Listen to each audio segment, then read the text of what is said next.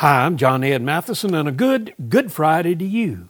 With the advance in digital technology, some people are utilizing a process referred to as deep fake.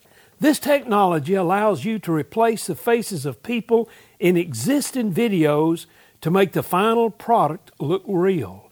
One example is how the deep fake about Tom Cruise has gone viral. Tom Cruise was not really doing those magic tricks. You can't tell the deep fake from the real Tom Cruise. This technology is becoming so advanced that people are calling on the government to limit it.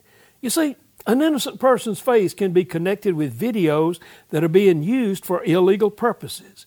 How do you know that if what you think you're seeing is what you're really seeing? Good Friday is good because the man on the cross is not a deep fake.